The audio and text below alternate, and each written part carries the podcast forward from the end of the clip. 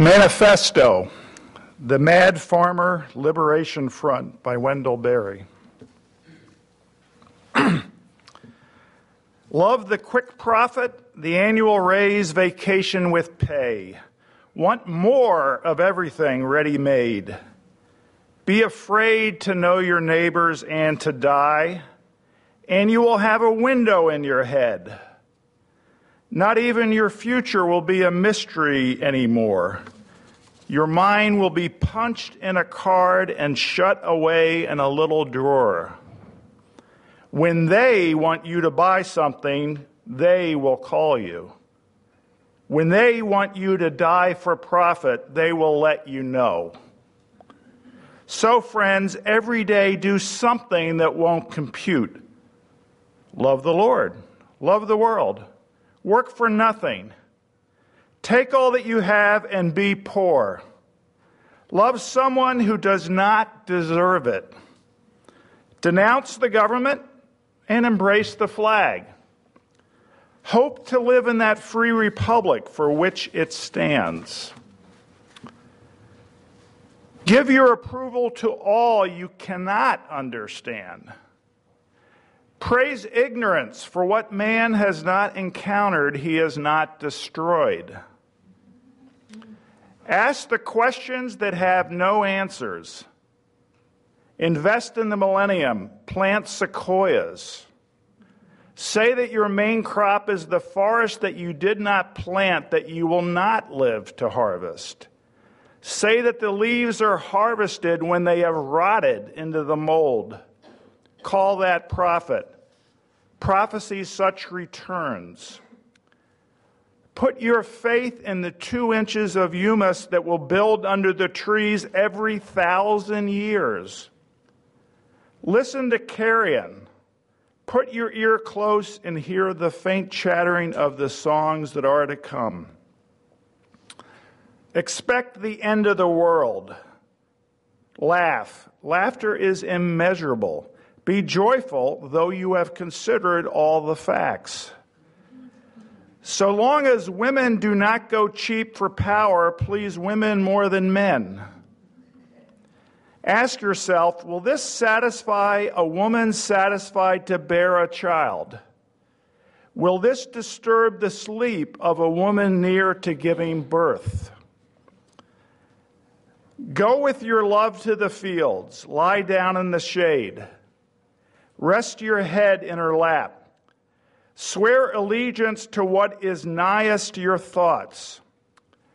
As soon as the generals and the politicos can predict the motions of your mind, lose it. Leave it as a sign to mark the false trail, the way you didn't go. Be like the fox who makes more tracks than necessary, some in the wrong direction. Practice resurrection.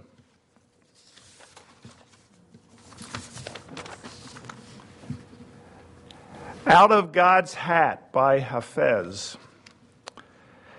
The stars got poured into the sky out of a magician's hat last night, and all of them have fallen into my hair. Some have even tangled my eyelashes into luminous, playful knots. Wayfarer, you are welcome to cut a radiant tress that lies upon, lays upon my shoulders. Wrap it around your trembling heart and body that craves divine comfort and warmth. I am like a pitcher of milk in the hands of a mother who loves you. All my contents now have been churned into dancing suns and moons. Lean your sweet neck and mouth out of that darkness where you hid. I will pour effulgence into your mind. Come spring, you can find me rolling in fields that are exploding in holy battles. Of scents, of sounds, everything is a brilliant colored nova on a stem. Forest animals hear me laughing and surrender their deepest instincts and fears. They come charging into meadows to lick my hands and face. This makes me so happy. I become so happy that my rising wink turns into a magic baton. When my soft eyed creatures see that wonderful signal, we all burst into singing and make strange and primal, beautiful sounds. My only regret in this world then becomes that your shyness keeps you from placing your starving body against God and seeing the beloved become so pleased with your courage that his belly begins to rock and rock, that more planets get to leap onto the welcome mat of existence, all because of your precious love. The friend has turned my verse into sacred pollen. When a breeze comes by, falcons and butterflies and playful bands of angels, mounted on emerald spears, take flight from me like a great sandstorm that can blind you to all but the truth. Dear one, even if you have no net to catch Venus, my music will circle this earth for hundreds of years and fall like resplendent debris, holy seed, onto a fertile woman. For Hafez wants to help you laugh at your every desire. Hafez wants you to know your life within God's arms, your dance within God's arms is already perfect.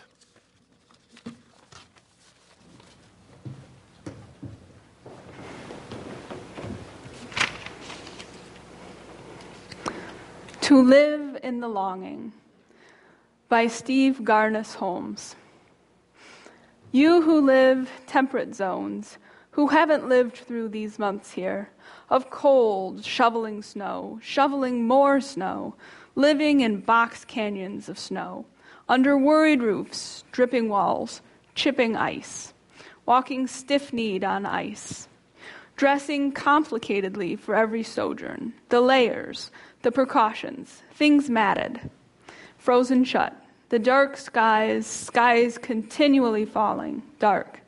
If you haven't looked out windows, trying to remember what a yard looks like, trying to guess where the ground is, longing for green, longing for smells, longing to walk across grass, to be outside and not hurt, longing for something to be easy. Do you know this yearning for light, for warmth, for beauty, for release?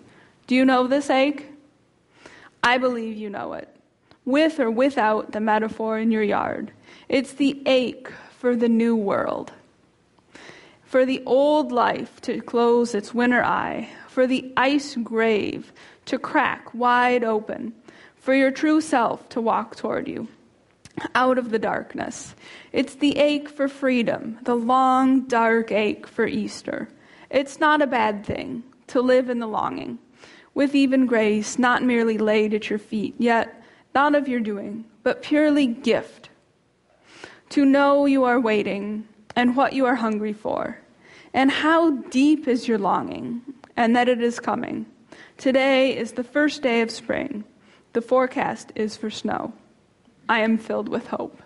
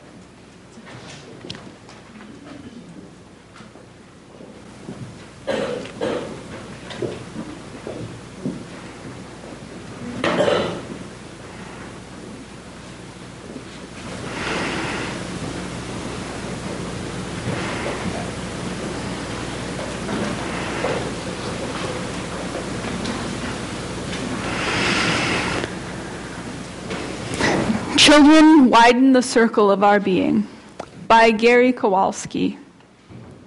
Children widen the circle of our being in ways that are limitless. Every baby that's born connects us to our history, our own parents, grandparents, and unknown forebears who brought new life to the world in each successive generation. Every baby that's born links us to the future, to a world yet to come that belongs to our descendants and that we hold in trust for our posterity, whom we will never know. Each child connects us to nature, to the innocence and exuberance of a world always hatching newborns, kittens and pups, and lambs and babes. Each child reminds us of the kinship we share with people of other lands and races who love their young as purely and tenderly as we do. Each child connects us to the universe, to the holy mysteries of birth and death and becoming from which we all emerge. Children widen the circle of our being in ways that are limitless. a celebration of Eastertide. Winter and the Tomb, the story of winter. In a small galaxy in a far corner of the universe, there is a tiny ball of water and rock that is spinning around its own axis once every day and around its sun at approximately 66,000 miles per hour, taking a full year to complete its course. This is where we live the Earth, third planet from the Sun. Roughly four and a half billion years ago, the Earth and her neighbors came into existence from within the swirling stellar stew caused by the supernova of the primal star of Tiamat. It took nearly two billion years for the land masses to stabilize, and the first eukaryotic cell, one with a membrane and a nucleus, and chromosomes with DNA, the ancestor of all forms of advanced life, did not emerge for another 500 million years. Over the next one and a half billion years, there arose a great diversity of life, nearly 90% of which were destroyed during the Cambrian extinctions of 570 million years ago. It is around this time that the Earth's axis stabilizes at its current 23 and a half degrees. We are part of a story that is older than we can imagine. Because the Earth spins on a slightly tilted axis, for part of the year, the northern half of the globe is closer to the sun. And for half of the year, it's the southern hemisphere that receives the extra warmth of more direct sunshine. Whatever part is farther away experiences winter.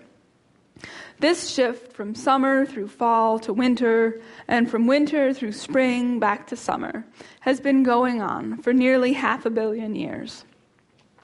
Leaves have changed colors and dropped from the trees. Warm days and cool nights have given way to cold days and even colder nights. Plants die or close in on themselves. The ground hardens, the air dries out. Snow falls and covers the grasses, the rocks, everything. Streams and ponds freeze solid, and even the larger rivers and lakes hide their movement in the depths, beneath a layer of frozen stillness. It's as if nothing grows, nothing moves. In the animal realm, many species of birds, some bats and animals like caribou, elk, and even whales have become, begun traveling to warmer climes. Squirrels, mice, and beavers start eating the extra food they gathered and stored in the fall, expending their energy on staying warm rather than the now futile effort at foraging. Bears, skunks, chipmunks, some fish, frogs, snakes, and turtles hibernate or grow dormant, going within themselves, essentially shutting down. And that is how humans experience this time of year since our emergence on the earth, some two and a half million years ago.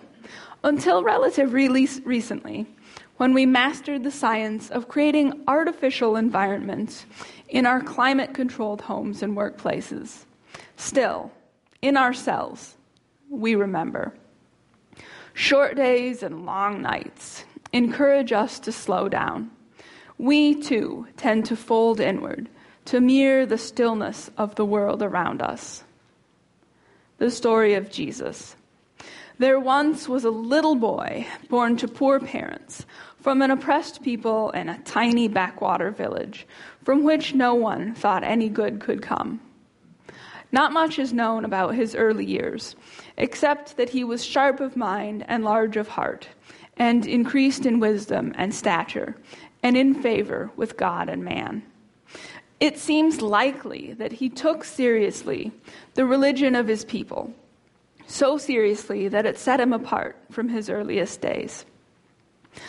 As a young man, he began to preach and teach and heal.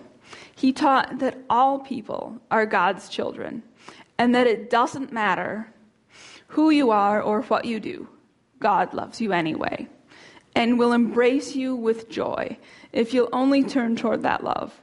It is said that this boy, known in his day as Yeshua, was so filled with this love that when he spoke, it was as if God were speaking. And when you looked on him, it was as if you were looking at God face to face. Crowds began to gather around him, crowds mostly of the poor, the disconsolate, the outcast, those whom others deemed unworthy. A community grew, a community with a welcome more wide and more deep than anyone had known before. Even some of the scholars and the priests and the well to do found a home within the itinerant band that followed this wandering preacher and healer. Whenever the crowds learned where he was, they followed him, and he welcomed them and spoke to them of the kingdom of God and cured those who had need of healing. He taught that God's kingdom was not some far off dream to be yearned for, but something real within and around each of us that it was something to be worked for.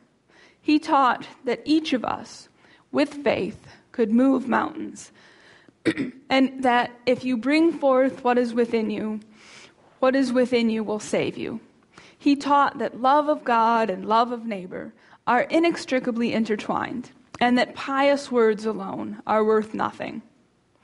None of these teachings were well received by the authorities, of course neither the religious authorities nor the authorities of the state, who heard in his description of the kingdom of God a decidedly negative comparison with the kingdom of Caesar.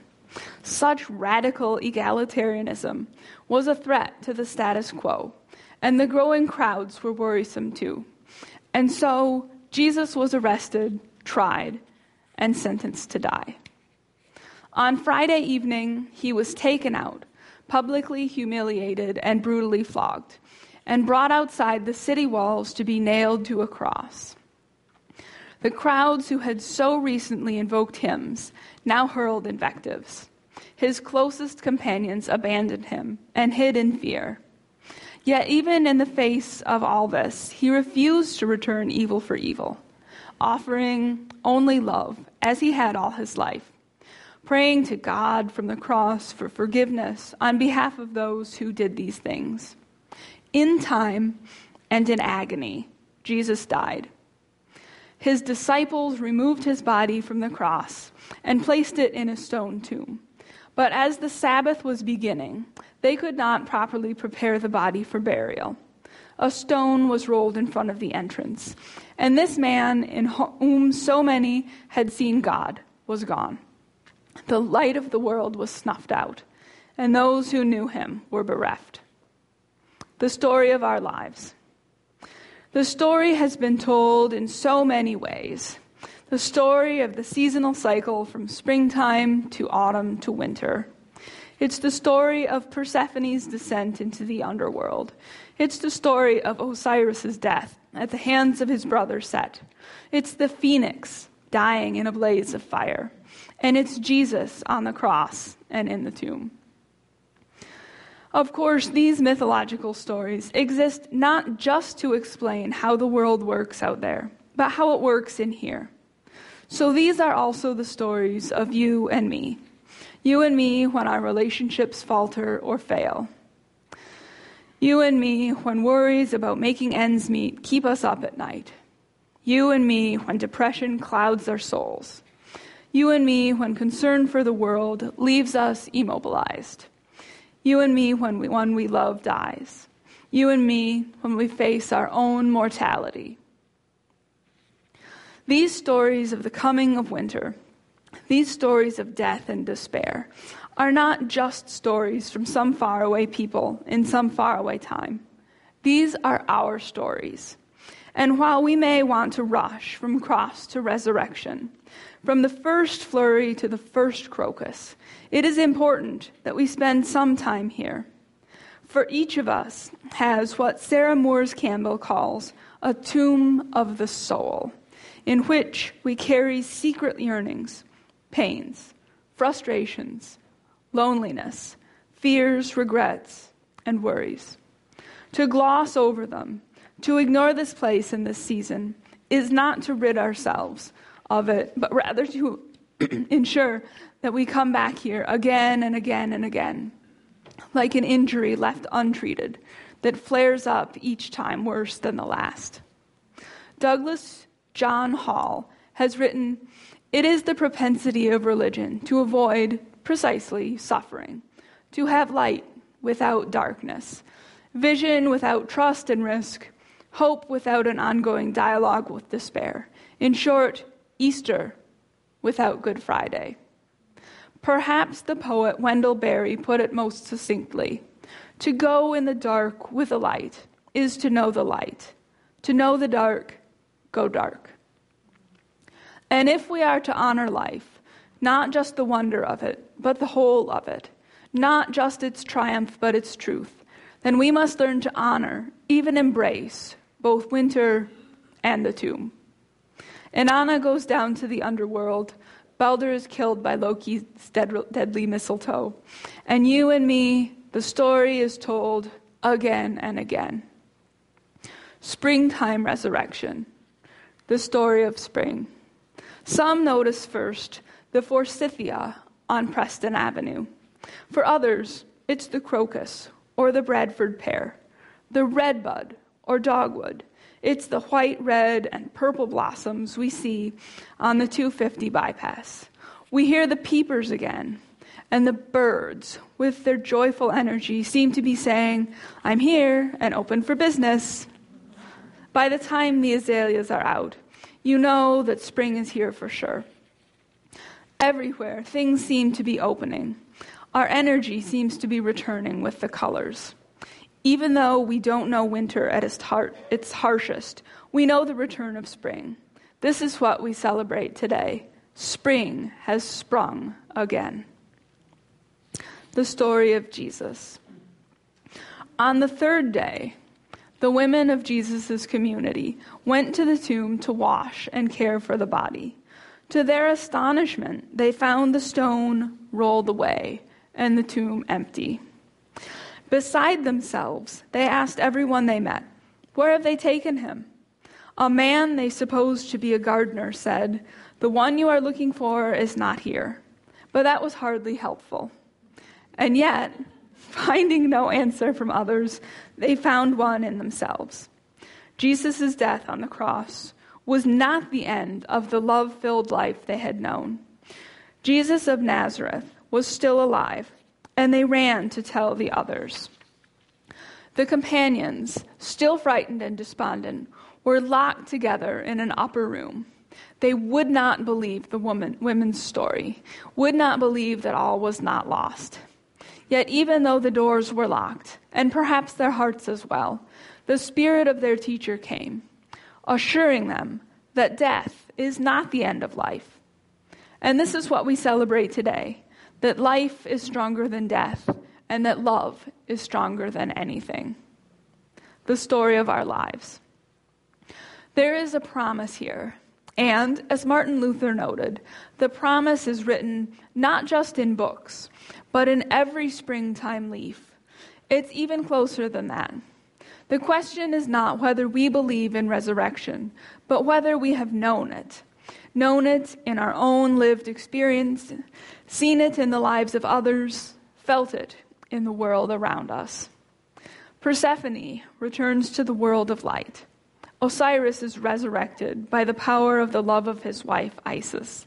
The phoenix is born anew from its own ashes. Jesus leaves behind the tomb. Snow and ice melts, giving way to new life. The promise of our Unitarian Universalist faith is the promise of the seasons. And these stories winter is not perpetual, the wheel will keep on turning, the tomb is not the end. We affirm the promise of rebirth, of resurrection, of life's ultimate victory over death, of hope's triumph over hopelessness, not just as some abstract concept, but as the miraculous reality of our lives. This is what we celebrate today.